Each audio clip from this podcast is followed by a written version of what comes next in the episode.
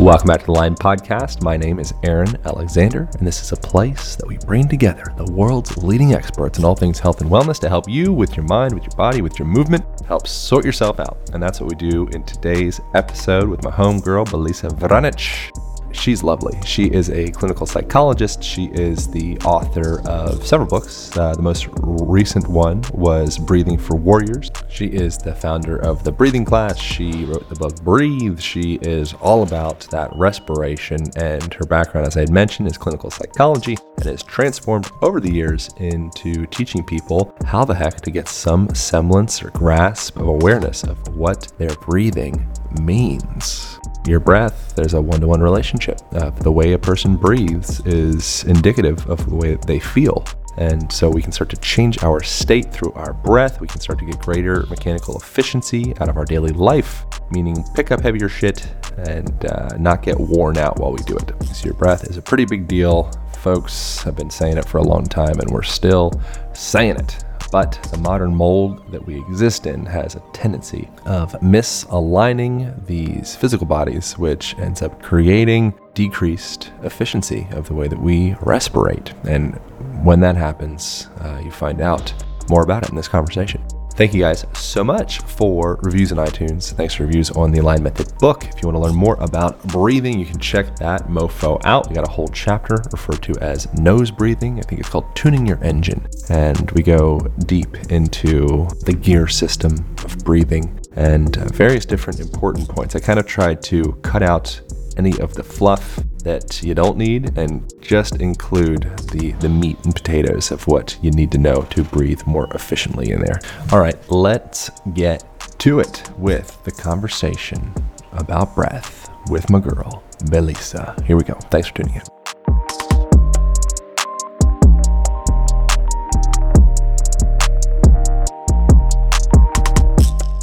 Introduction. Podcast commences. I was looking for something deep and metaphoric to start the podcast so people will believe in my Venice shaman guise of spirituality and wisdom. T-shirts. What kind of t-shirts? Just Ves- oh, Venice would be VS. Oh, VS. Venice shaman. Venice shaman. That's like a real thing. Is it? I mean, there's a lot of them. Oh, Oh, there is a oh, lot of 'em. Oh, yeah. I just didn't think there was a group like a. I mean, I've had that group. experience before, actually, where I will go, you know, I'll eat a handful of mushrooms or go to do some kind of ayahuasca thing in Peru or something like, which I've, I've only done one time. So I by no means I'm like trying to give myself street cred, but I have been in that mindset where I so passionately wanted to share that with people. Mm-hmm.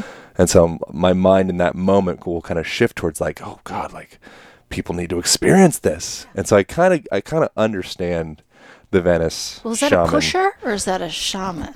Well, that's just, it's just like in that, Depends if you're charging. in for it. that, in that instance, I just, I just kind of, I'm trying to have, trying to have compassion for everybody's all Yeah, yeah. including the Venice shamans of the world that could potentially be causing great destruction to, to The Peruvian shaman. no, no, no. Well, you, you get in that situation, you start taking people into their shit, and because you have limited experience and what you saw was beautiful was colors and it was God and it was all of that, Oh.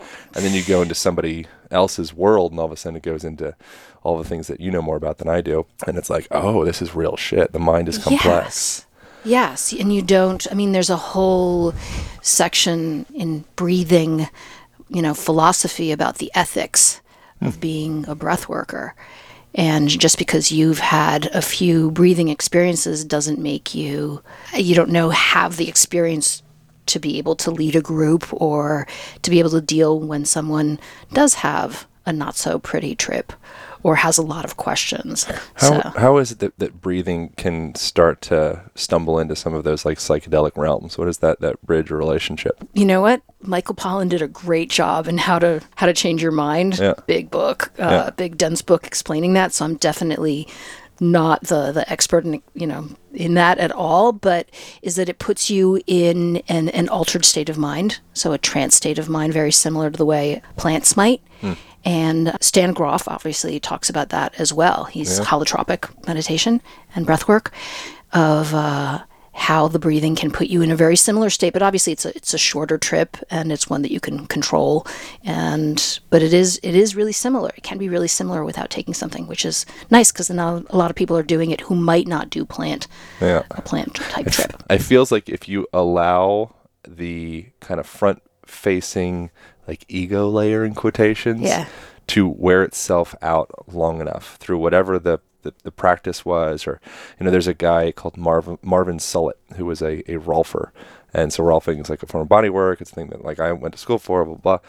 and but Marvin Solit was a rolfer and he started taking people through this thing called standing awareness. Mm. And so and when you come to see him for your elbow thing or neck thing or whatever it was be like instead of putting elbows into your thoracic spine and doing all that muscle testing he's like okay i want you to stand. Yeah. Just stand there. Yeah. you know and you stand there long enough the body starts to kind of instead of going into that like military posture like whatever you think is appropriate all of a sudden you start to get tired of mm-hmm. that. And you're like okay i'm tired. Okay well. and then you kind of go into like a more you mm-hmm. depiction of yourself and then all of a sudden from there you're like okay i'm still standing Yeah. you know and that that front facing layer gets tired even more and then all of a sudden maybe your your shoulder starts turning in a little bit or maybe your jaw starts to tremble a little bit Mm-hmm. you know and it's like if you just give a person enough of that uh, if you allow that layer to kind of tucker itself out behind that i think is there's like m- magic Oh, magic Almost. and like messiness and and all kinds of history and emotions. It's just it's murky, which is why so many people don't want to go there. But Yeah. you can just put someone on their back as well. I mean, that's what Freud did, or uh, Freudian analysts, is that you can get someone to start dropping their guard by having them on their back, which is a really vulnerable position, having them looking up at the ceiling, which there is nothing there, you know. So you have to sort of be start thinking about what's in your brain and what are in your thoughts and then not even be able, being able to see the therapist so that if you talk long enough um, you're probably going to get to something that's interesting and useful eventually so what's your experience with why is breathing such a big deal for you to me, it's a big deal because it's been missing. So I tend to look at it from a very mechanical point of view. And uh, for me, we all agree it's really important. And we all post things on Instagram about how important it is. And we wear t shirts that, you know, uh, that are pretty and say things about breathing, but then we're actually doing it in a way that's not optimal, that's not actually good for our bodies and our brains. So that's why it's interesting to me is that um, there's this entire missing piece of, well, are we doing it right? Um, we're doing it good enough. But we do a lot of things as humans. You know this as as a body person of like we do things good enough to be able to make it to the corner or make it to our cars. But are we doing it well enough to sustain us in a healthy way for 100 years? No. Hmm. So what, what's the missing links in the, the breathing tactics of modernity? Like how do modern people breathe?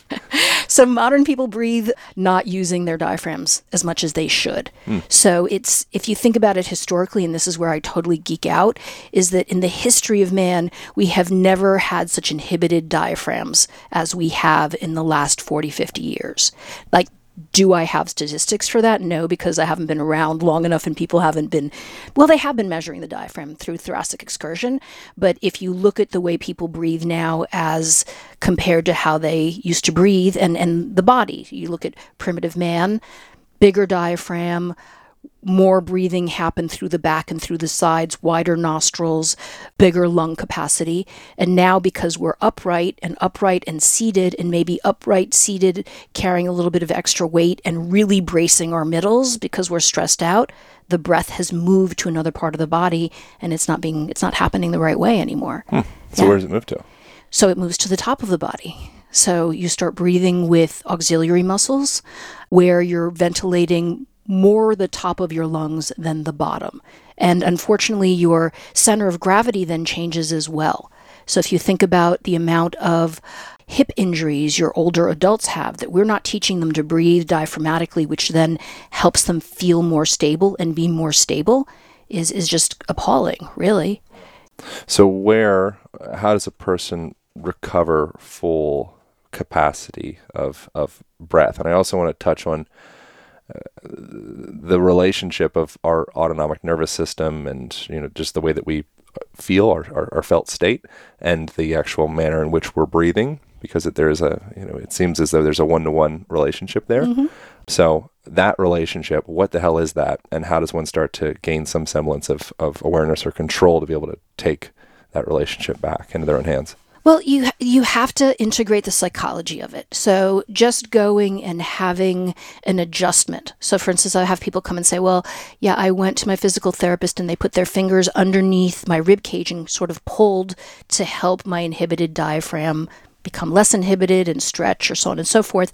That may be a good adjustment, but it's temporary, especially if you're supine right? Because then you turn and you're standing again, and you're going to go back to whatever habits you have of a breathing person that's standing up and down. supine being just laying on your back Yes, exactly. Yeah. I used to mix it up with prone. Now I've got prone it. yeah right, yeah, well you prone if you prone surf you're on your belly There you go. if you're supine there's probably something you could rhyme with that or something like that it's on your back on your back. yeah. But if you don't in, if you don't integrate the psychology, the why the breath changed as per your story, you won't actually get the mechanics right and continue to autocorrect to self-correct until you're breathing well again. And I think we see that in health all the time is that if you don't have understanding some kind of understanding of why the behavior changed to begin with, or what the myths you had that that uh, have you believe this certain thing, then you're not going to change it. So yeah, and I mean. I worked with we, we were talking about this before. We were I worked with public education campaigns for a while, which was teaching people how to care about things that have to do with their health and their mental health. So why you should have more eye to eye contact with your infant, which poor infants nowadays get less eye to eye contact than they ever have before just because of technology. But also you know why smoking is bad for you um, that schizophrenia is, is a brain disease not uh, not multiple personality or not a personality disorder things like that. So with breathing to get someone to start understanding what they're doing and how it's hurting them you have to educate first and you have to actually listen to their story. So what happened to them growing up that the breath changed from one that was functional and optimal to one that is dysfunctional. So, not only is the place they're breathing from one that's not efficient, but now that has changed their pacing. So, they're breathing maybe with auxiliary muscles too fast, too shallow, and that's affecting their their moods, which we'll talk about. But you have to ask them. They have to actually realize, oh, I did change. So, yes, I remember getting poked in the belly and being called fatty. Yes, I remember looking at my, you know, G.I. Joe or, you know, whatever mm, superhero I had and and thinking that strong meant sucking in my gut and bracing and puffing up my chest. I remember watching my dad breathe. I remember, you know, all these different things that happened to you that then changed your breath. Oh, I remember getting hit in the rib and then not wanting to breathe too deeply because it hurt there. So on and so forth. So you have to integrate the psychology to get someone to change. or I remember uh, I'm replicating or repeating the history of my dad or mother's relationship with their parents because perhaps they had an abusive relationship and when you come home you kind of brace your breath and you don't have that full Yeah. exhalation where you walk into the door and you take a breath in and you kind of gather the sense of the room then you're I'm Yeah. You have to trust the environment to be able to inhale, which is why right now and exhale entirely and exhale entirely because when you're entirely exhaled, you're in a very vulnerable position. You're in a complete exhale. So both things are put you in a vulnerable. Yeah, it's much more I think comfortable the, to the inhalation would be like information gathering. I would imagine it's something that I notice with myself. Anytime Yeah. I walk into the room, when I take a hug, Yeah. I hug from somebody. Yeah. Mm. If I don't want to bring that person in, I'll like, I won't breathe. Yeah. and that's like, oh, this is not a Yeah. hug I want to be a part of, but it's some social formality. Yeah. Thank God for coronavirus. I don't have to do this anymore. you know, so I thought you were a hugger. I thought you enjoyed I'm a, all that. I'm a big yeah. time hugger if I want to hug you. Yeah, yeah. Yeah, yeah. If I don't want to hug you, I don't want to hug you. well you'll hold your breath but that's i think that i think that in those situations where we're uncomfortable will hold our breath. So you go into an airplane that you think might not be have safe air for some reason you hold your breath. You're sitting next to someone you don't like their vibe, you're not going to be taking big inhales and exhales. You're you don't like the vibe in a room, you don't feel safe in a room, you're also not going to be taking huge inhales or exhales unless you're doing your power pose and you're trying to overcome that or have people think that you feel comfortable. Then you'll just power pose, you know, your way through it. Yeah, where, But, yeah. where that becomes really interesting to me is you you can draw that out beyond like I think most anybody could have that experience where they hugged some person, maybe they had bo or that you know whatever it was, it was like and kind of give them like the awkward tap in the back. yeah. you know, so you see that from a very logical like oh, I just want to. They smelled funny. I didn't Yeah. like it. You know, Yeah. but I think there's there's deeper mammalian brain reptilian Yeah. actions going on there where it's like oh i didn't want to bring that Yeah. environmental stimuli those conditions into this Yeah. into this skin bag into this Yeah, into my this skin bag, into the- yeah. yeah into this organism Think of a church hug. yeah Church hug has no hips to it. there's no hips. should- there Yeah, should be no my- hips keep in my church. pee out of there. but so so where that gets really interesting is is so most people I think could buy that, but then the next level up of that be like, okay, well now how do I breathe when I go into the room? Most people can buy that. Just notice people listening, like next time you walk into a room, you will take a breath in. Mm-hmm. That is the, the typical tendency. It's like your little stages of reconnaissance. Mm-hmm. You might examine the room a little bit, depending upon where you're at. I remember when I was in uh, high school, we'd always have like drunken, reckless parties, and I would always analyze the best exit strategies for cops.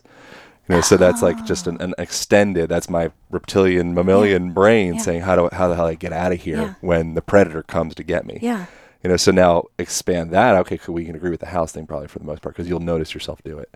You know, so then what No, about I- feeling I- safe in your life? I was at those parties. We had those same parties Yeah, too. yeah, yes, we had them in football fields Yeah, with great. kegs. Yeah. yeah, it's the best. and then yeah. you just had to run. And That's most of the part cops of were evolution, part of growing up. part of the evolution, Learning how to be predator prey relationship. All this shit goes back It's to fun. yeah, it's all evolution. It's all it's all in there. You're, Yeah. you're operating on millions of years of evolutionary Running. patterns. you know, and so so extending that conversation beyond, I think most people will agree with the house part, with the hug part. Now, what about feeling safe in my life? What about feeling like I belong here in this body? You know, on this street. You know, so and then from there, if I don't feel really at home, a part of like the, the global tribe, community tribe, familial tribe, then perhaps I will limit that that breathing capacity, which will end up feeding back into the way that my autonomic nervous system functions, the way that I produce my neurochemistry and my hormones and all of that. And I perpetuate that pattern. And now I start recreating that belief system because now people see me as being that type of individual that kind of cowers their shoulders and maybe their spine kind of goes scoliotic and they kind of hide in there. And now people see, oh, that's that person. He's easier to steal from. They're easy to pick on. They're easier to kind of, you know, shuffle aside. They'll, it'll make me feel stronger by pushing that person down. That reaffirms your perspective on the world. And now your breathing pattern is fucking deep. It's deep and you own it. And I mean, honestly, like, yeah, I giggle at this, but that was so well said. That was so well summarized. You might want to, you know, replay that and slow it down because it it, was really slow good. But sometimes the breathing, what happens is that you brace and then the breathing changes. That's the subtlety. Is most people don't change their breath. They don't think about changing their breath, but they will brace their bodies and then the breath changes. So I talk about muscular corsets and emotional core sets. Hmm. And sometimes you have both.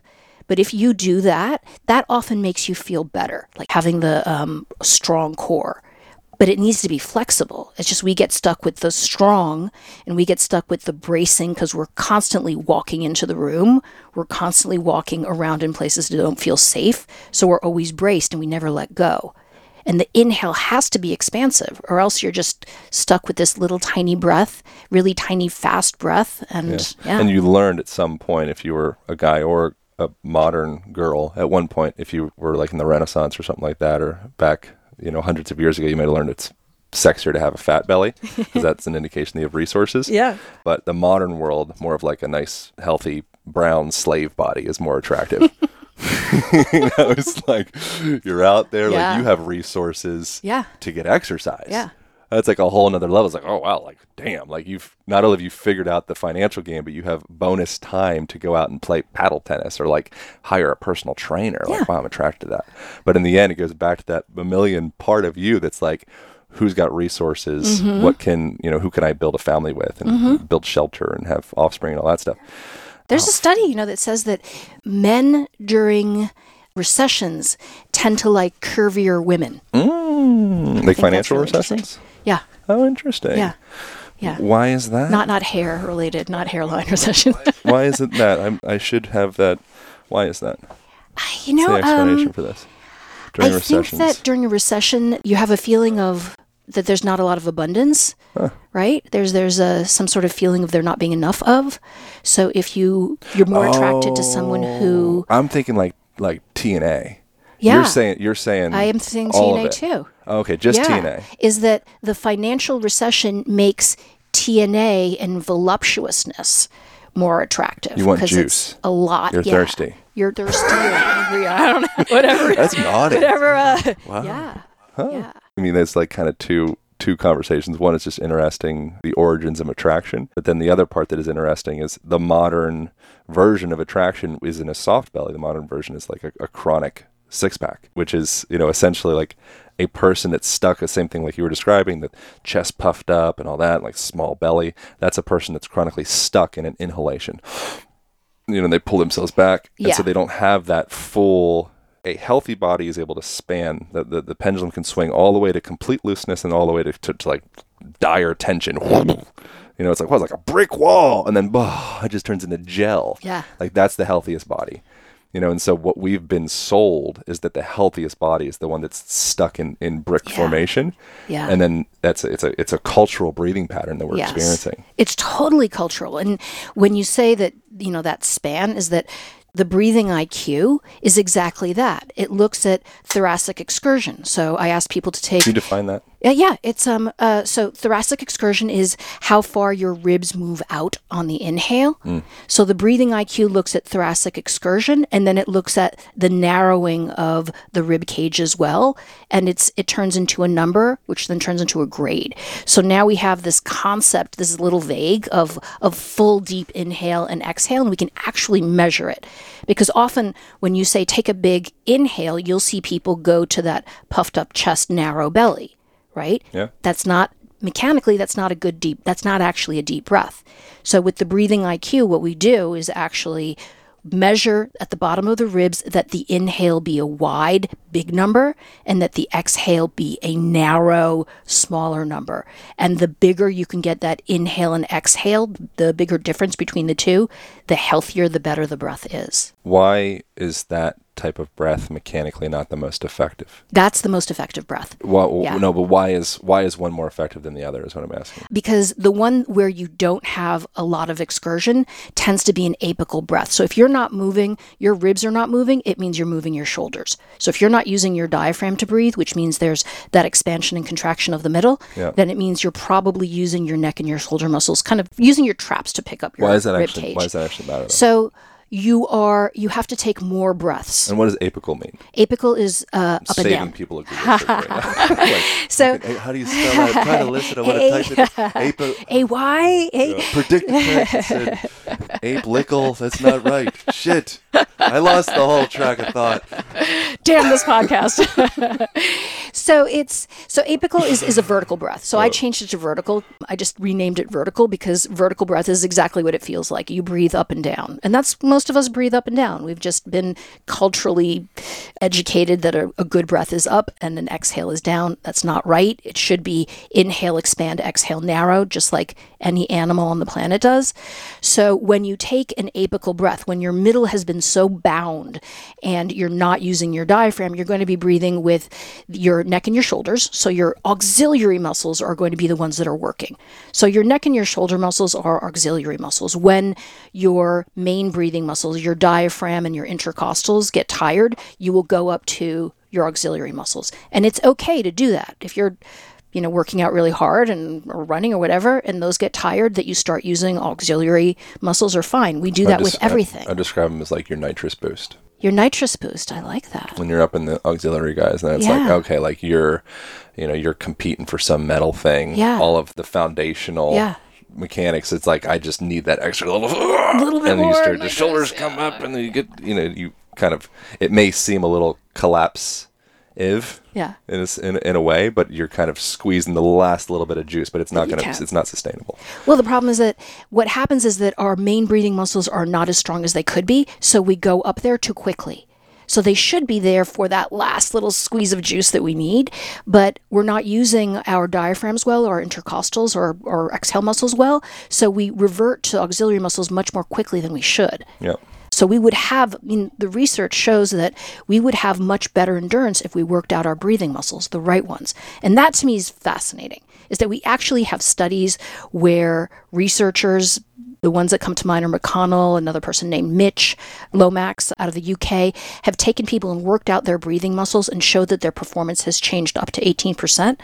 Mind blowing. Like, who doesn't want 18% better performance in their endurance sport? Yeah. So that apical, that vertical breath, is using muscles that were never meant to be primary breathing muscles. It doesn't actually fill the bottom part of your lungs as well as it could be, and you actually have to take more breaths to get a satisfying amount of air in your body. Yeah. Well, the, the largest part of the the lungs is down at the bottom. Yeah. So if you're just filling up, what's the, the conical portion at the top? Card? There's a fancy term for the little top part. Just that you Jill said Miller broke it down. comical. It's Yeah. just Jill Miller's the anatomical example. poet. Like She's I can't even, you know, she, she broke it down. I mean, it's literally a Google search away. I gotta forget what it's called right now. Anyways, conical was great. Let's just stick with conical. Yeah, conical. that's right. Yeah. yeah, So, so, but with the another thing from like a weightlifting perspective of of not properly being able to inflate that lower compartments there, your, your abdomen, then you're not going to be able to brace the lumbar spine effectively. Oh, So, yeah. the, so the lumbar spine, that's where you're going to have greatest range of motion and highest likelihood of injury, disc herniations, and just all the problems manifest around that territory.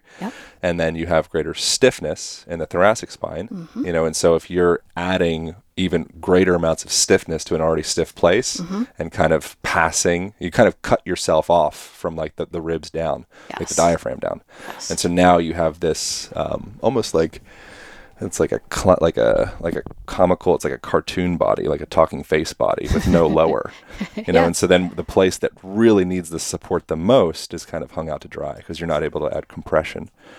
and and I So you appreciate gotta you lift using shit that. right. You got to lift shit right. but I appreciate you using Stu McGill's words of stiffness. You know his his the spectrum of stiffness, which doesn't make sense to a lot of people because you actually want your body to be stiff when you lift. Mm-hmm. So you want the stiffness because usually stiffness you think, oh well, stiffness I need a massage. But when you're bracing and when you're doing a good Valsalva, you do want to be able to take a breath that's actually going to create enough intra-abdominal pressure, and you do want your thoracic cavity to have as much mobility as it can. And right now, the people I'm seeing, and again, I'm not a spine expert, but even with my amateur eyes, what I'm seeing is a lot of thoracic spines that are super stiff, way too much mobility in the bottom of the spine, and then folks who are bracing in a way that's definitely going to lead to injury because their pelvic floors and their diaphragms are not aligned. That zone of opposition is not happening, and there's a lot of unsafe lifting happening. Uh, How does that correlate to upstream or downstream conditions such as like pelvic floor dysfunction? Uh, thank you for asking me because you know, like pelvic floor, I love pelvic floor.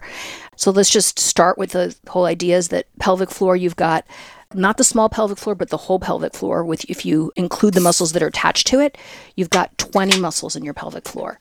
And it's much like, you know, I talk about the diaphragm being like a small pizza in size or a or a frisbee, skirt steak the size of a frisbee. Well, right underneath it, you have maybe a smaller pizza or a smaller bowl like frisbee and the diaphragm and the pelvic floor should be talking to each other they should be i call them bffs um, in my first book because they actually should have a lot of communication between the two of them What's the name of the first book? Breathe i'm obviously very creative Didn't James Yeah. Prescott just write a book called Breathe? probably i mean it's not you can't You, you, can know you can say the name same book twice. The same- yeah you can't you know put a trademark on breathe i mean Yeah, right. remember paris hilton way back did It's like a line. Yeah, One it's- arrogant jerk picking a word like a line. can't. Who would do that? something like I don't know. A line makes more else. sense to me, but Oh, good. Thank you. Uh, I feel validated. tell them I said so. yeah, well, what were you talking about? You got to keep going. pelvic floor. Yeah, yeah. Go on. So aligning your pelvic floor and your, I have and your ADHD. diaphragm. I think that's what my teachers told me as a young person. If I didn't, why would I just suddenly blurt out I have ADHD? Evidence. Pelvic floor. pelvic floor. Stay on track. Stay on track. People are pelvic falling floor. off. Um, God damn. the sweat, it's getting to me in here. That's what it's all No, about. no, no, no. it's Yeah, good. Sweat out the truth. Yeah, Yeah. it's good. Do folks know we're in a sauna? Yeah, we're in a sauna. We just told them. Yeah. Yeah, yeah. Okay. I don't do all the episodes in a sauna, but if it's at my house, it's in a sauna. Yeah. It's in a sauna. So, short story is that if you're not using your diaphragm, there's going to be things that ripple upwards and downwards as far as dysfunction. And often they're so far away conceptually from the diaphragm that we don't even realize this is a diaphragm dysfunction. So, could you have pelvic floor problems because you have an inhibited diaphragm? Absolutely. Yeah. You know, I think of it as like a like a tube of toothpaste. Mm-hmm. You know, so you're a closed hydraulic system. You know, so if I change anything in one end end of the tube, then Mm-hmm. inevitably I immediately change that same quantity on the other end. It just Yeah. squishes it down. So if you're breathing in such a way where you can have that aligned, integrated, stacked orientation, that that I describe the pelvic floor as like a trampoline. You know, so the trampoline's able to descend as that diaphragm's descending. Mm-hmm. Yeah. so you're going through that, you know, the thoracic inlet would ascend at that time. You kind of go through this whole pattern, Yeah. you know, where they're stacked. And you think of like a think of like a piston. What did I do? Did I do the wrong? You did it the wrong way, but it's oh, okay. Oh, whatever. Oh, yeah, yeah, yeah, Yeah, right, yeah, yeah. But so thinking of like if you were an engineer, you know, an auto mechanic, and you had a piston, and that piston was driving up and down through that cylinder, and there was some maybe say excessive hyperlordosis or whatever, the piston was kind of funnily angled. Yeah. it wasn't right. Yeah. Now all of a sudden you have all this this gas is kind of shooting out one side, and you're you're missing power. Exactly. You know, so from a, a I want to be strong, kick ass perspective, you're not going to be able to get the same amount of power. From I want to not pee my pants at some point in my life, you're going to say, well, you're going to be misaligning pressures and maybe inhibiting muscles that may have been actively engaging throughout your whole life, but weren't Yeah. because the pressure system was jacked. or are too activated and therefore weak activated. because they're too rigid. But that whole that piston analogy, the piston being sort of malaligned, is is exactly the soda pop can model that Mary Massery talks about. Hmm. Is that if you have a soda can and you dent it in the front, you can squish it. I thought I made that up. You thought you made that up? I put that in my book. Yeah. Did you really? I describe it as a plastic yeah. Coke bottle. Yeah. And so when you put the thing, in, you press it down, it collapses. It's What's Mary her What's her Mastery. name? Mary Massery. What a bitch. Oh, she's so How old? She's probably way older than me. Huh? She's Everybody so is. yes, she is. God dang it. I hate when that happens. I hate when that happens. Uh, It's Mary. Mastery? Mastery. I can't. Yeah. I can't refute a name like that. Yeah. She's Yeah, she's, she's all kinds it. of wonderful. Coke bottle Yeah. analogy, Mary Massery Yeah. for sure. I know. Yeah, so there you go. Is that you you it does affect your pelvic floor. Absolutely. And I just took a class with actually Jill Miller and Tom Myers and found out that your fascia on the on the arch of your foot is connected to the fascia of your pelvic floor. Yeah. Who knew? Yeah, yeah, I didn't know that. And you look at the the fascia on the bottom, like the, the the plantar fascia, that that that base, that would be the bottommost diaphragm of your body. So Mm-hmm. you could look at the so, so going continuing that conversation of okay, so I have my respiratory diaphragm Mm-hmm. that's stacked on top of the pelvic floor, and then you could say thoracic inlet, you could say tentorium cerebelli, the, the kind of the, the trampoline that your brain's sitting on, Yeah. to run the trampoline analogy. Yeah. But then it's like, well, what the hell's below that? And it's like, well, then you have the the next horizontal connective tissue being Yeah. your menisci and the knees, and then the bottom of that is the plantar fascia. And if at any point within that chain, that that, that stack orientation, and any of those are off, then that directly compensates up to the next, up to the next, up to the next, and then you have this whole knot of shit. Spiraling. Yeah. It does. It does spiral. So what do we do? Yeah. So, first thing, I mean, very first thing is to inhale and make sure you're expanding, and exhale, make sure you're narrowing. So, I'm known for sort of going for the most important in the most simple way, which is that stop bracing your body. And even folks who are heavier are bracing. You wouldn't believe, you know, folks say, oh, well, they have a bigger body. They're not bracing. Obviously, they're relaxing. And it's not true. Everybody's bracing inside, especially when they're stressed out or unhappy. So the first thing to do is actually stop bracing. And when you inhale, really let your body expand. And when you exhale, give it a little squeeze. Now, there's this idea that the exhale is a recoil. And it's true when you're breathing well, but most of us are not breathing well, so that the exhale recoil instruction doesn't really work. So I want you to try this now is that you inhale, expand your body. So you are obviously going to give a good horizontal breath. Well, I'm being cute up. And then when you exhale, you let go and your body goes back to its lean exhale. But if you inhale up, it's hard to do for you, and you exhale and just let go, that exhale now is not so great. Now, actually, exhale all the way out, squeeze. You'll realize how much air you had. If you take that apical exhale, you end up with a lot of residual air. Hmm.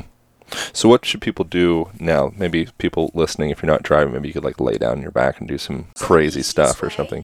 So, again, I want you on your back to begin with, Yeah. but I want you to get up and anything you learn while you're on your back, make sure that your body understands it standing up. Because most of the adjustments we get are, are lying down, and then we come back up again, the horizon changes, and we go back to our bad habits. So, the easiest way to get yourself to start taking a breath that's diaphragmatic is on the floor, put something on your belly, inhale, push that thing away, and then exhale, let it fall and squeeze. Get your belly button closer to your spine. Hmm. So, and then stand up and do the same thing. And make sure that you have a hip tilt when you do it. So, as you inhale, you pop your belly, anterior pelvic tilt, and that's the beginning of a good breath. And I always get, you know, folks saying, well, belly breath isn't a good breath. Yes, a belly breath is a intro breath and it's certainly better than an apical or vertical breath, but the breath that you want is one that has your your abdomen and your thoracic cavity involved. So that's why the breathing IQ is a measure of abdominal thoracic respiratory flexibility because we're looking at how much does your belly move and how much do your ribs move. But you got to start somewhere and that's just the belly breath. What do you think about using your hands as feedback gizmos to kind of guide the breath? That's something that I'll coach people to do sometimes. I like it when it's in the front of your body under your belly button. What about the side of the ribs? I feel like that's straight out of your book. The only thing about the side of the ribs is that you can still lift your shoulders when you do that. Hmm. And sometimes that actually cues you to go into that splay your ribs, grip your belly position. What about low back? Putting your hands in your low back and breathing it back in that territory. Is that whack? It's not whack. And, and it's actually Leading people astray all the time. is that um, breathing through your back is advanced. Mm. Like I will talk about breathing through your back once you have an A breathing IQ and you've got the breath that's low in your body, then we'll go to your back. But too many folks will go, "Oh, I'm going to take a vertical breather that's that's a thoracically driven chest breather and turn them into a diaphragmatic back breather." That's too big of a leap. You have someone who's been breathing in a dysfunctional way for 10, 20, 30 years. You can't just start talking about back breathing. But yes, if you put your hands there, or if you have someone else, what I do in class is that I'll put people into child's pose and then take my hands and put it in the middle of their body and have them push against my hands on the inhale. And that really helps because all of a sudden you have reference to where you want your ribs to go. And then on the exhale, I actually squeeze them pretty hard to get them to feel like, oh, this is how much I should be narrowing. So Yeah. the hands on the back is great. Something that I'm quite endlessly fascinated about is the intersection between the mental emotional experience and the you know physical mechanical experience and, and so there's kind of a, a couple things that I find interesting. One, I think when the physical body does come into alignment, naturally the breath will just express itself in a more full way. Like the sides start getting access because now finally it's in an orientation where it's just if you put air into that system, the bottle fills out all the way around. You know, so I think there is something to like I think we can get kind of stuck in a certain level of minutia of all these like special exercises and tricks and tips and all that, but and they can lead you back to the promised land where you do have good orientation from bottom to top.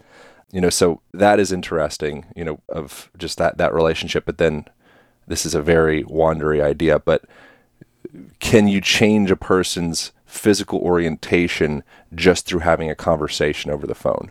You know, and say, "Oh man, I've been really sad or I've been really, you know, angry. You know, I've been holding this." And then all of a sudden we have this talk and I you know, maybe I, I start to have some type of purgative experience and I like release this trauma in quotations because it's a very overused word, but but trauma in, you know, a literal way. Um, it, it it comes out of me. And now all of a sudden my orientation, the way that I stand, the way that I, I look and use my eyes, the way that I breathe, almost I have this like this miraculous change, and I didn't even touch anything. So what you're let me let me see if I There was a lot of saying. parts there. That's I apologize okay. for no, so no, much. No, But it, it seems to be that if the can the release of trauma then lead to a better biomechanical breath? Yes. Yes. So yes, as long as the person afterwards doesn't then go back to what they know and think as is the right breath. So you might have someone that releases tension and then is able to inhale and exhale in a way that they find more liberating. But then if they go back to their stance of gripping their belly because that's what feels comfortable and that's what's encouraged culturally, they will brace themselves up again.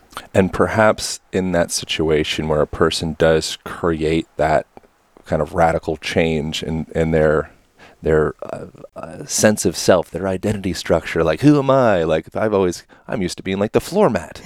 you know, like that's who I am. Yeah. And then something switches where they're like, no, fuck that. You know, this is who I am. Yeah.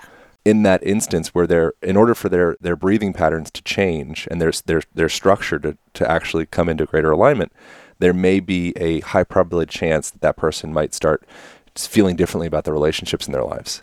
They might start feeling differently about their work. They might start differently about the paint and the, the color of the paint in their house. And think about how disruptive that can be. Very disruptive. Very disruptive. the tendency So- is to want to kind of creep back to what you knew. Absolutely, because at least that wasn't making you paint, you know, leave your wife, change the paint in your house, you know, start rethinking your job choice.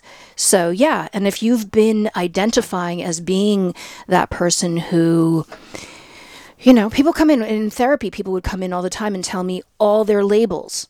Uh, I have lack of closure, I have daddy issues, I have um, gluten allergies. I've got not that they're related at all or making fun of them at all, but like they'd come in with all these things and are you ready to leave those things go? Do you actually really want to change? Yeah. What what kind of attention and positive, you know, even positive things are you getting from all your labels and your illnesses? Yeah. So that's something that you always have to It's a look at shell as you're well. accustomed to. Do you think it's impossible that gluten allergies and all those things are not interrelated? Is it would it be possible? I don't know enough about. I would actually, you know, throw that over to a do you, nutritionist. do you know about well i would throw it over more like a psychosomatic person actually you know so if you look at like bi not bipolar sorry uh, multiple personality Yeah. disorders they will have they can express out uh, one person will have a rash one Yeah. person like that literally the, the colors of their eyes can change Yeah. one person might be allergic to cats and the other you know lisa's allergic to cats Yeah. you know and laura's not Yeah.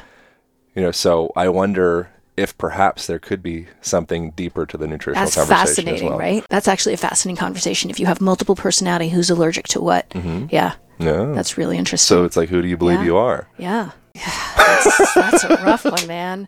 I would that treating someone like that would be really rough as a psychologist. But I have to tell you, it happens so seldom. So in my career, I have heard of one person with multiple personality, and it wasn't my patient; it was somebody else's patient at Bellevue Hospital. So the movies would have you think that it happens all the time. It's really super rare. with multiple personality this is kind of what we were talking about before of, of i wonder if there's like some epigenetic conversation around the expression of some type of inconvenient psychological state whether it's multiple personality disorder Yeah. or schizophrenia or, you know is that something that perhaps many of us kind of have the keys to express out something like that and then the environment induces it whether it was abuse or you know something like that Well, what I can tell you is that there are, with every psychiatric or psychological diagnosis, there they can tell you about prevalence in, in different populations. So, for instance, someone who's schizophrenic, I mean, sorry, so- who's somebody who has multiple personality, almost always has extreme abuse in childhood, extreme. So that disassociating was necessary in order for them to survive. they needed to bail ship Yes. they needed to vacate They needed to vacate. Schizophrenia is a brain disease. So you can have it in your family and you might have a possibility of developing it. However, depending on your life and your stressors, you might be able to keep it at bay. However, with a lot of people who have schizophrenia, it's a brain disease and your first break happens between age 19 and 21 and it's it's really a tragic disease because your brain does actually atrophy and your IQ changes. So, yeah. I always wonder with when we we put something into a category of like it seems very final and it seems very almost gratifying to be like, well, this is a brain disease Yeah. or this is so you're like, okay, well, I can just shut the fuck up Yeah. and kind of like it's it's Yeah. stamped like we're done. Yeah. You know, and then but behind that, I just I just wonder how much wiggle room there is within all of these things that we kind of put into the scientific Oh, there's You know, it's- tons it's in of the wiggle D- room. what is it, the There's DS thrashing DSM. Yeah, it's like There's cool. Like, we got the yeah. title. You got you know. Yeah. You, you've got the thing. It's done. It's written. It's written right here. This is it. So you're like, okay, fuck. I just. I guess. But just I to it. think about with with schizophrenia, it used to be said that you know had schizophrenia because you had a refrigerator mom. She had a cold uterus. Mm. So we've kind of come leaps and bounds from that to mm. understand it as a brain disease. Mm. Yeah. So what were you doing with with people when you were doing when you were therapizing folks? when I was therapizing folks. So I'd have folks come in with all sorts of problems. Some were existential, some were, you know, about angst, about some particular thing, some were anxiety disorders, learning disabilities, sort of your whole gamut of, of different types of problems. Um, I tend to What is your title? Are you like what's the clinical psychologist. clinical Yeah. psychologist? And that turned into to breath worker. Yeah, I know. What a great thing. well, it's like you're going back to like like a, a like a root. You're going to like nuts and bolts. Yeah. You can't solve an anxiety disorder truly, and this, I might get, you know, some heat for this, but you can't truly, truly solve an anxiety disorder without integrating the breath as well. I would I would just say they're both one and the same. I think I think what's like it's different cultures speaking different languages all saying the same sentence. You know, so it's like we're all saying I don't know, whatever, calm, align, alignment to be you know to to boast my own my own branding. We're all saying a line. It's a line in 50 different languages. whatever. We're saying like like, you know, good orientation, whatever one sentence, bunch of different languages and, you know, we can kind of bicker over who's saying it right Yeah. or the meaning of this and that. But then Yeah. when you all in the end of the day it's like, holy shit, the yoga teacher and the osteopath Yeah. and the doctor and the. Mm-hmm. acupuncturist and the clinical psychologist, like we are all doing the same thing. Crazy. You know, it's kind of like religion. So you, so did you, did you feel like you got greater results out of people through by just focusing on like the nuts and bolts breathing patterns? Adding it to the therapy. So Yeah, now right. you were talking about your problems, fixing them from sort of the nervous system, biomechanical, biochemical place, and then possibly with medications as well, because sometimes medications are good. So if you actually treated them comprehensively, they got better. crazy, crazy. Hmm. yeah, yeah. When they were aligned. When are, when are, when, thank you. When are medications appropriate? One of the reasons, I mean, one of the times that I say medication is appropriate is when you are trying to learn, and it is learning to feel better, but you don't remember what it's like. So, for instance, if I have someone who comes in and everyone is anxious in their family, they don't remember never having been anxious, and they're trying to learn to be less anxious, they don't even have a reference point. So I strongly recommend that they take an anti anxiety so that they can actually know what they're trying to feel like, so they can recognize it and then taper off of it if that's their goal. But I see medications often as that is let's get you to be able to recognize where you want to get to because you haven't even seen it before. When it comes to things like depression, is that a medication might be right at certain times when otherwise all you're going to do when you come to therapy is come in and talk about the symptoms. So if you're coming in and you haven't slept and you've gained weight and you can't think straight and you're irritable, is that those are the things you're going to talk about in session. If I can get those things to go away with a medication, then we can actually talk about the depression itself, things that led to the depression, how to set up a system for when and if you get off your medications to keep yourself from getting depressed. So it actually lets you talk about the important things. Yeah, yeah, that makes sense. I feel like you'd be an interesting person to ask. I'm kind of biased and somewhat. I've, I've like drank the Kool Aid that the mind and body are, are just one interconnected. You know, it's like a double helix. They're just wrapped around each other. You can't un- untie it. You know, so if I pull in any part of your your mental, emotional experience, then I'll you know I'll pull your shoulders in a direction, your diaphragm, and all of that. Is there, from your perception, is it possible to have a, a perfectly well oriented, integrated, aligned body and also be internally a complete wreck? Or is and, and vice versa? Absolutely. Yeah. I mean, if it is like? purely, you can have someone come in and they're eating well, they haven't had trauma, they love their jobs, all these other things, but they have panic attacks, uh, or they have, you know, obsessive compulsive disorder or something, something of the sort of whatever the depression they have is it can be completely separate if it is truly just genetics or just biological like your your neurotransmitters are off Is there any such thing as being just genetics and just biological? Obviously, you, you could say yes because that's kind of what you're. What you're Ah, you know what? Yes, except for we. It's really hard to tell. Like sometimes we spend all this time trying to figure out, and I'll have patients come in and saying, "Well, can you tell me how much biological this is? Because that'll help me decide whether I take medications or not." And you can't. That's so hard to unravel. Why even do that? To me, it's like why spend so much time trying to unravel that? Why don't we just try the medications for a couple weeks, and if you feel better, then possibly that part that's feeling better from the medications did have a physical neurochemical part to it. And now we can start fixing things from another angle and then possibly get you off the medications later on.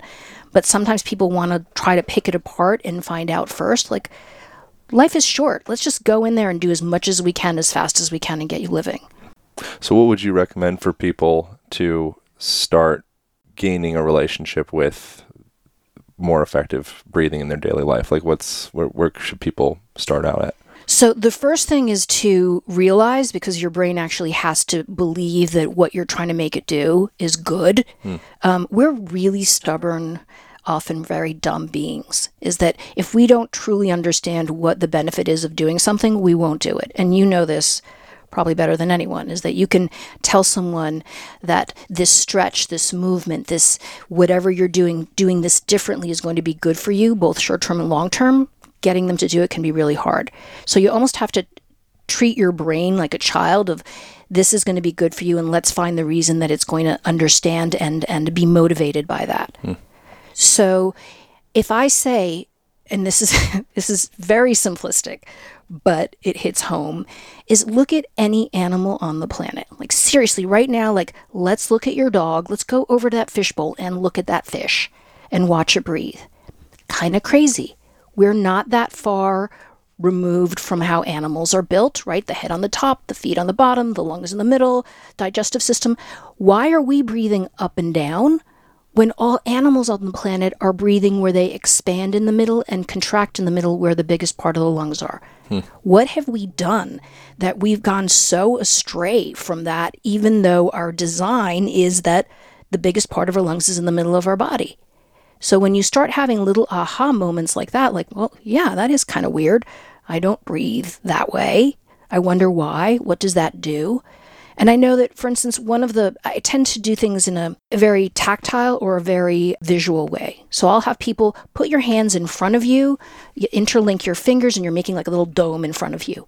On the inhale, your diaphragm flattens, and I use that word specifically flattens and your it flattens out and it tries to push your ribs open so imagine it inside of your body it's trying to push your ribs open if if you let it right? On the exhale the sides of the diaphragm come together and you exhale. So inhale it flattens out. Your pinky fingers and your thumbs try to push your ribs open. So this is what's happening when you're breathing well is that your diaphragm flattens. What's directly underneath the diaphragm Well, your good your stuff. guts, Yeah. right? That second brain is right there. So if you're breathing well with your diaphragm, every single time you inhale, your guts get massaged. Kind of cool, right? Every single time you inhale and exhale well, the lymph is getting pushed out of your body. So you're detoxing with your own God given awesome detox machine called the diaphragm. So there you go, is that this is happening. So you don't think you detox well? Are you using your diaphragm? You have digestive problems? Are you using your diaphragm? So going back to like specifically, oh, I didn't know it did this. So, oh yeah, my guts are right underneath. Oh, it does support peristalsis and massage my belly. And then you have folks coming back after they start breathing diaphragmatically and saying, I don't have acid reflux anymore. Or, hey, my lower back feels a lot better. Well, that's really interesting because your diaphragm attaches to your lower back. Or I feel more confident, or I feel Exactly. just more at home in my Yeah. my life and my Yeah. relationships and my all of that. My mantras are working. My aromatherapy's working. finally started kicking in. I'm feeling alive. Do you say mantra? Is it mantra? That's East Coast as shit. Is it really mantra? Mantra? Mantra? Mantra? Honey, she's doing his mantras again. Got the crystals. Those damn mantras? Yeah, mantras, satanic mantras. I have a client, friend, person that he does not like yoga because he's concerned about like worshiping deities and things. It's like I satanic. I'm like, me. I'm like, no, dude, like you sitting and breathing is not worshiping deities. Okay, relax. I did a workshop once. I did a workshop, and it was for um, first responders out in like Michigan or something. And I had some cattle ranchers of I don't not sure why we had cattle ranchers there, but Cattle they came ranchers over. are some of the most important people on the earth. No big deal. Depending upon you know what type of ranch they're doing. But if you're doing a Yeah. regenerative farm, it's one of I think the most valuable things you can do to be a humanitarian. Interesting. Yeah, I did a whole podcast with a woman called Anya Fernald recently. She owns Belcampo. Oh, nice. and talking about like I guess you could say like undesertifying Yeah. landscapes that Yeah. would be fringe places where it's like Yeah. oh it's kind of like on the edge of, of collapse and disaster Yeah. it just becomes like a desert scape Yeah. and then when water comes down onto that desert scape it just event- immediately evaporates back up but if you get those those cattle out there and those those ruminants those grazing animals they start to create a little micro ecosystem on top there and then you start the perennials sorry this is No, this is completely different. fascinating. but this is, this is Yeah. we could tie this back to the diaphragm breathing i'm sure Skirt but steak. skirt, exactly, skirt steak. You know, do you know the psoas is the in a cow? Wait, it's in the human. That would be the filet mignon, I believe. Really? Yeah, filet mignon in the cow's filet. So the so the grass starts to grow up, and those perennial plants, being the grasses, they go down like something like thirty feet, which it literally starts to tie that whole space together. It really like bolts it down to the ground, and then you know that water can drift down in, into the um, underground rivers and all that stuff. It gives like access, so it starts to fill. It literally just by having grazing animals on the land, as long as you're doing it correctly, you want to circulate them so they just Yeah. don't just eat up all the grass Yeah. and then be in a desert themselves. You push them around. It's one of the healthiest things we can do to repair the crust of Do you have Earth. to push them? Can you just call them gently? You can, yeah, you you you uh, you can kind of get, you know, what's what, what do we you, slap them in you the give 'em ass. a little yeah, you can slap. slap them in the ass. You know, that's a nice. Yeah, but yeah, you you, you kind of slap them around a little bit, but they like it. Yeah. You know, Yeah. that's the Who key to like good good sexual relationship. Actually, I think key to good sexual relationship. Tell me your thoughts on this. Is We're taking a very deep turn. you want to be on the edge of danger, but while feeling safe. So there's a dynamic tension there. Absolutely. That's why motorcycles are sexy. You went and saw my motorcycle. It's now sold, so it's not mine anymore. I And you literally like I you got, goosebumps. goosebumps. I know. I could, it was It's so terrible. dangerous. I know it's so dangerous. like it. I have a, you know, I have a history of triumph. So, yeah. So, but um, Is that true? But the As a, history or the as a lady? No, a- so so the you want to Yes. feel in danger, but like But okay, safe. he's got the he's got the helm. He's he's He's- got yeah. control. So that He has a helmet for me. balance. right. Well, I meant like the boat helm, but so it's that perfect knife edge where if I go too far and I feel oh he's out of control and dangerous, not sexy. If I go too far to the other side of the spectrum, he's like okay, he's very boring, very safe, not sexy. Yes. That perfect yes. point right in the middle. That's and like hopefully it's not a point because then it's just too elusive. Like hopefully it's you know a couple inches. But Esther Perel does, who's you know my, one of my favorite sex therapists or sex educators, has a great talk about that about how we crave safety in a relationship, but then the safety makes us bored. But the chaos doesn't, you know, is can be titillating. Oh, but then, yeah, it's just because it has the word tit This in it. Come on, exactly. yeah, right. So this is the safety. So the, the whole combination, the balance of things being you know, dangerous, but you know you have to have safe words. That's just the end. You just have to have safe Cal. words. It's a good safe Yeah. word. Yeah. So that's, but I mean, I think everything exists within that dynamic tension, including the body. I was just trying to write it back. It but back. so you want to go all the way through the full oscillation of the whole thing. I mean, I'd like to keep on going down the whole like sexual conversation, but it seems like we're coming to the end of the thing anyway.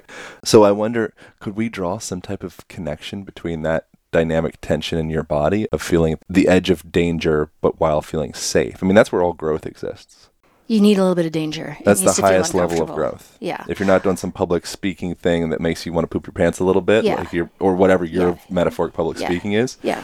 um, then you're probably not growing. You're probably dying. So the vulnerability that changing your breath causes may be that growth moment because I know that I'll tell someone unbrace your body and rethink of the breath as inhale expand exhale narrow because usually we're told exhale let go and that's the worst advice you can give someone exhale let go makes you soften and you actually want to narrow so I think maybe in challenging someone to say, let's take something that you think you do really well, that you're hoping that at least you breathe right and challenge yourself with that, is that you actually don't. And it can be better and it can make massive wonderful consequences on your health, both your mental health and your physical health. I don't know. Help me out there. No, I I'm trying to get it to feel more dangerous. I know. Let's make this shit dangerous. Don't about- do it when you're driving your motorcycle. I'll be driving the motorcycle. I don't have one anymore. All right, we should wrap this bitch up. Where where do people go? People should uh, get your new book, yeah, Yeah. Breathing for Warriors. Breathing for Warriors. I loved writing it. I loved writing it. It may be the best thing I've ever done. Really? Yeah. Why? Yeah. I it, it was like heart, soul, gut, sweat, tears, like all that stuff. It was really researched it tremendously. Did a million, really, it felt like a million. It was about a hundred interviews. So much science, so much practical. I really, yeah, I really put my heart and soul into this one. Nearly lost my mind, but I, I love it. I love that book. Cool. Yeah. I love it. And people, what social media? Where, where's the best place to if they want to Uh, say what's up? I think um, my Instagram is Dr. Belisa. Dr. Belisa. Dr. Belisa. And where is this from? Argentina. Uh, no. Chile. Soy cubana. El oh, Cubana. I'm Serbian and Cuban. Wow. S- Serbian Yeah. and Cuban. Serbian and Cuban. What a combination. I know. Do you talk Serbian talk? I do not speak Serbo-Croatian, but I speak Spanish. That was my first language. That's good. Yeah. All right. Yeah. Well, muchísimo gracias. Oh, gracias por haberme tenido en tu podcast. Um, we'll have to do this again. This is number two. If people want to continue going deep into the, the breathing world, we did another one years ago. Our first introducción hace dos años. Hace dos años Hace dos años, yeah. Ay, Dios mío. Oh, ay, Dios mío. All right. Thanks for having me, babe. This of was great. course. I enjoy it. What a fun conversation. All right. Thank you all for tuning in. Uh, if you loved that, por favor, share it out in the world. And uh, on to the next. See you next week. Thank you so much for tuning in to that episode with my homegirl, Belisa. If you guys enjoyed any specific parts, please tag me at Align Podcast or Belisa Vranich on the Instagram with your favorite insights. That is a great tool for you to actually remember specific parts. So that's something that I will regularly do. I'll share in my Instagram stories or what have you, things that I find interesting, worth sharing, and um, things that I want to kind of make more permanent in my memory. So great tool, and it is helpful for supporting the podcast if that is something that you give a dang about. And lastly, if you are a person who experiences some stiffness or rigidity in your hips, or perhaps a little bit of low back pain, uh, or stiffness in and around your, your back and neck in general, we put together a really beautiful little masterclass on how to unwind those patterns. We break down, I think it's maybe six or so specific exercises that would be very, very helpful for unwinding those patterns that are inevitable if you are a modern person sitting in chairs, staring at screens, doing all those things. So you can break that down, learn all about it by just going to alignpodcast.com and uh, you could go to forward slash masterclass to get taken right to it. Uh, also, you could find the link for that is in my bio at Align Podcast on the Instagram. Alrighty, I think that is enough. Uh, thank you guys once again for checking out the masterclass. It is super well edited and uh, it's got a lot of vital information. So I'm really proud of that and it's totally free. So, got nothing to lose. Got your whole life of healthy hips and spine to gain. Thank you guys once again. I will talk to you next week.